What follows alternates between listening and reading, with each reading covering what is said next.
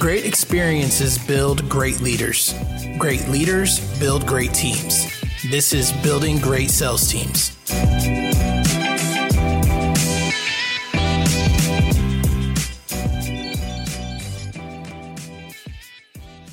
All right, guys, welcome to this bonus episode of the Building Great Sales Teams podcast.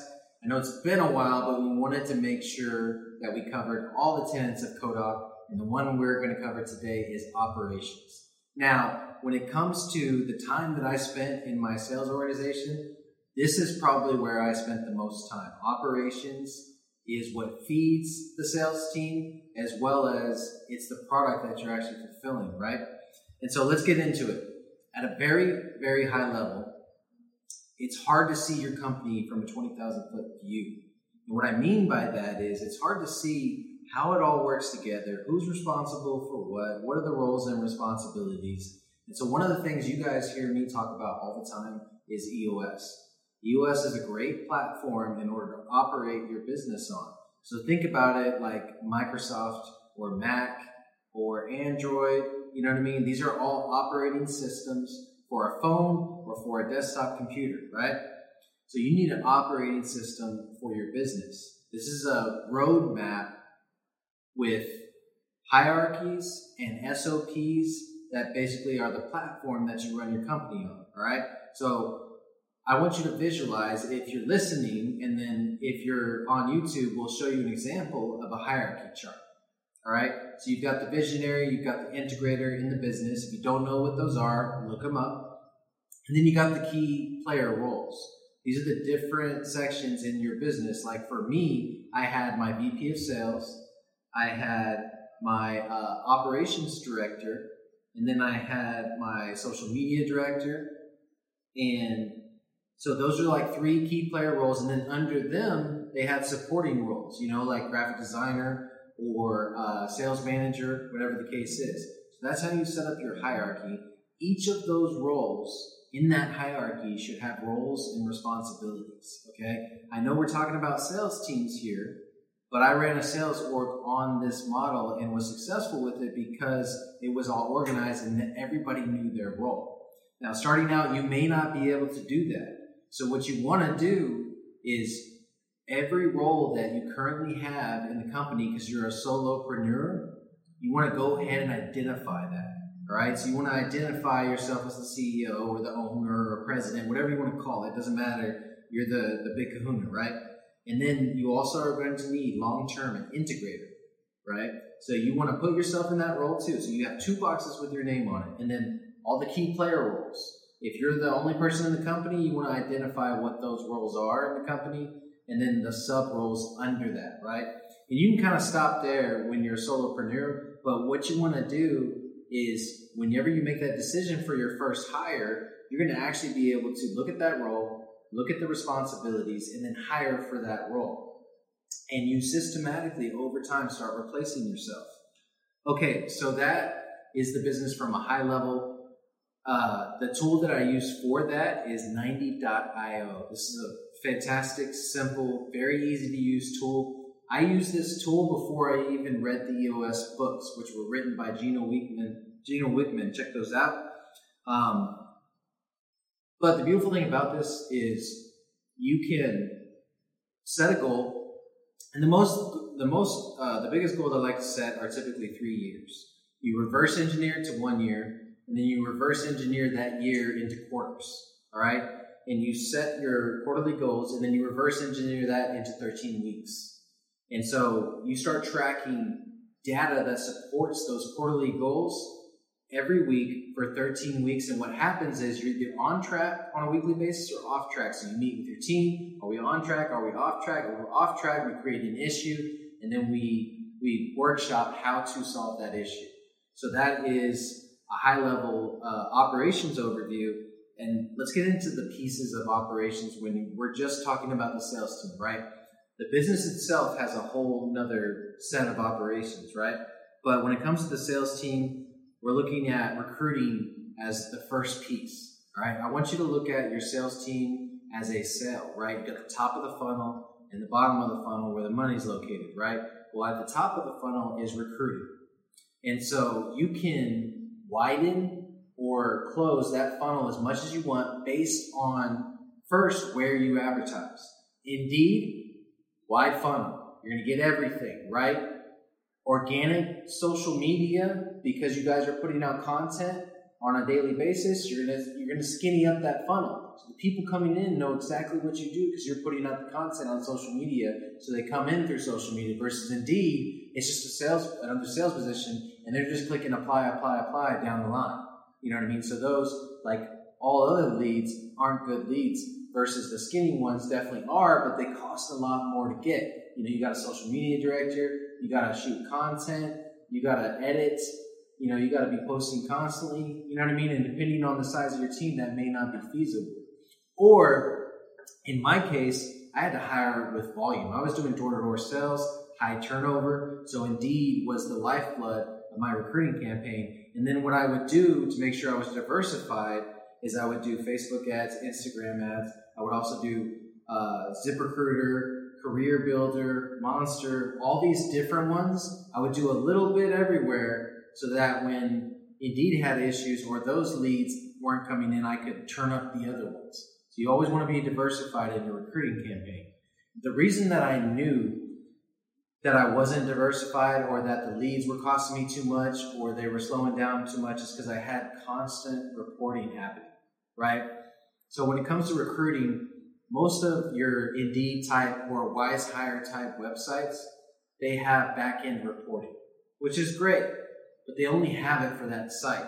So what you want to do is take all of those websites and connect them to a what I like to do is a custom Google sheet, right? And so my team builds out a zap between the website and the custom Google sheet and sets it up there, right?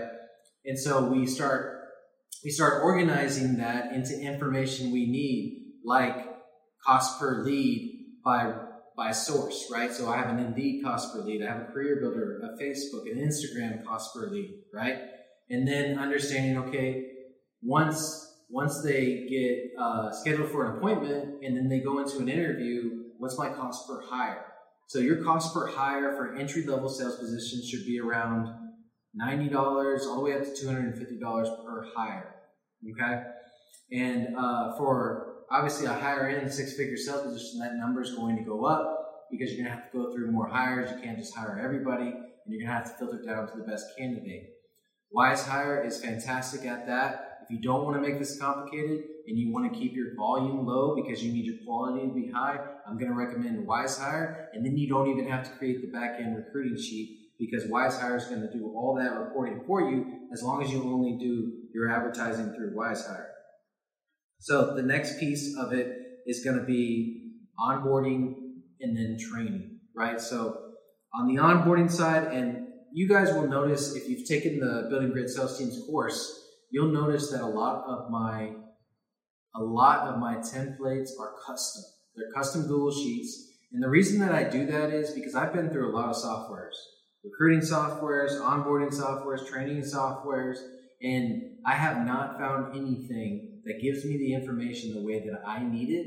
So my team and I create custom reporting within Google Sheets, and that's the best way that we do it. Now, one of my uh, uh, one of my team, Kathy, has found this thing on Google Sheets called Looker Looker Reports, and so not only do I have a custom reporting Google Sheets now, now she can spit out a beautiful uh, with bars and graphs and it looks great, a recruiting report based on that sheet.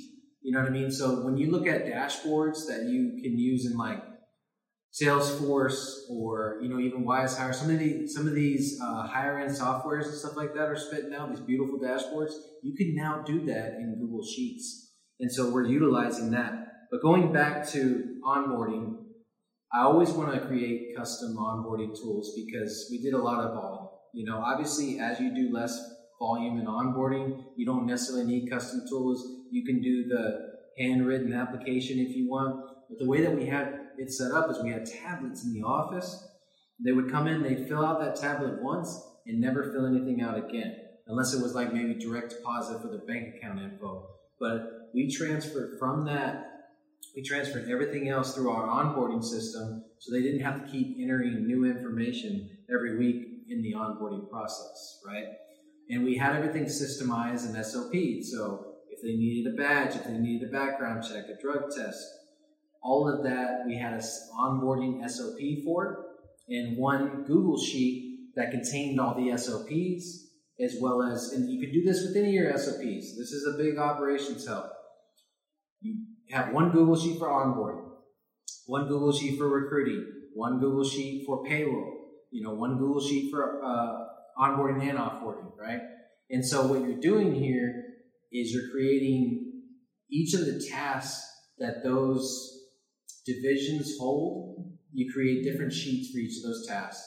You create a step-by-step process that has links to different sites. You know, if you have a background check site, there's a link out to that background check site.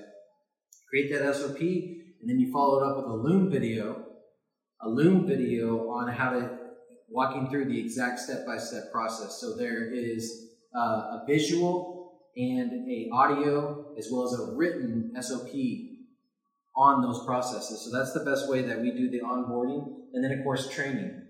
Training is a big one. And for what I do for my clients is we use Go High Level, right? We have a custom Go High Level backend that any time that we create something for my clients, especially training, we upload it to that backend and based on the salesperson's positions position in their company, they get access to that training.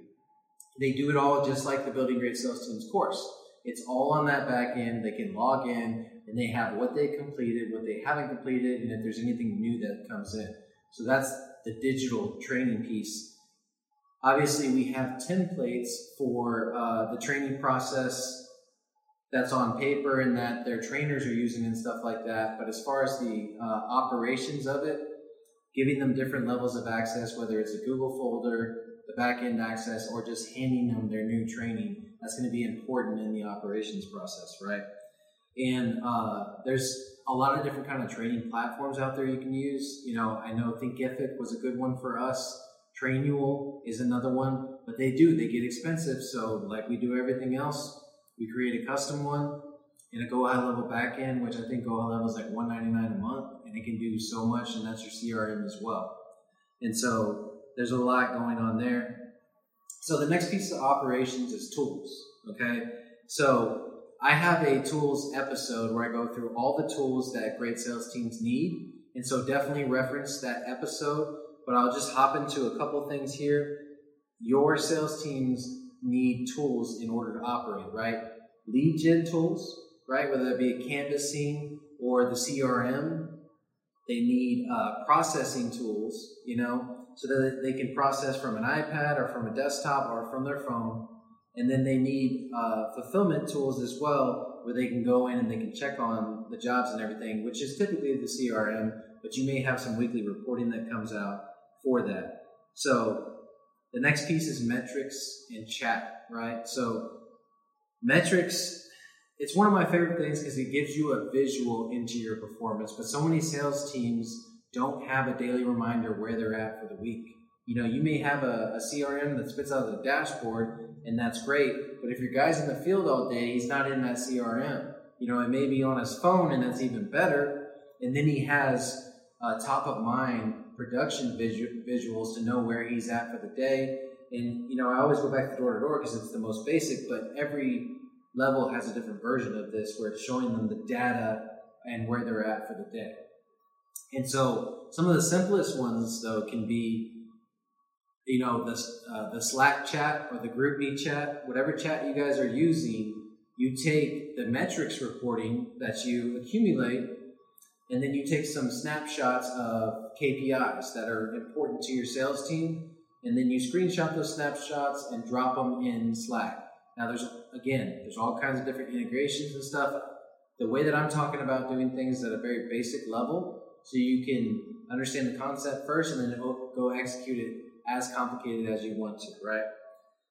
And then one of the most important pieces is payroll. And so going up to payroll, when we talk about these different operational pieces, it's important to spend time on them. So much of us start out selling the product, selling the business, and then we put someone next to us and train them how to do it. But we're not stepping out of the sales role or the sales manager role or even the CEO role and saying, hey, how are my operations working? And I need to do an operational audit to check that all these things that I'm going through are in line and working, right? And so payroll is a huge one. And again, you know, when we talk about operations, we talk about softwares that can support those operations, but the problem with payroll is your payroll is different from everybody else's payroll. We all do things differently. Some some companies do advances, some companies get paid on equipment, some companies get paid a gross on commission, some companies get paid per product. I mean, there's a wide range. So I've yet to find a a software that can accommodate all those ranges. So what do I do? I create custom payroll sheets in Google Sheets. And the beautiful thing about these is they are live, so your reps are able to go into them and view them and confirm that their payroll is correct. And then you can go in and make changes if they're not. You know what I'm saying? But they have access to this live sheet, and that's where their payroll is at. And I get it. That's the basic version all the way to the CRM system that's handling the payroll and giving them payroll reporting on a weekly basis and dropping it in their email. So I understand there's there's levels to this, but my point is uh, payroll is an incredible part that you need to be keeping your eye on. And then the last the last piece is fulfillment communication. So we know that the salesperson is typically the first line of defense in, a, in an upset customer, a customer that's impatient, right? So if our salesperson is not dialed into where their customer is at in fulfillment and they don't have a constant visual or access to that, then we need to get that for them so that they can communicate back to their customer and know exactly what's going on. There's nothing worse than a salesperson that sells you something and then you call them the next day and they don't know where it's at, why it's not there yet, or why it hasn't been delivered, or why it's not installed, whatever the case is. So I wanted to drop this bonus episode in for you guys on operations Appreciate y'all, and let's get building. 10 minutes? 20? No.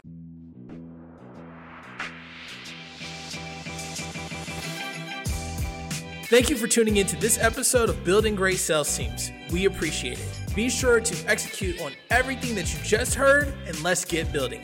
Before we sign off, we'd like to invite you to join our Brickyard community head on over to jointhebrickyard.com. Again, that's jointhebrickyard.com or click the link in the description to find out more.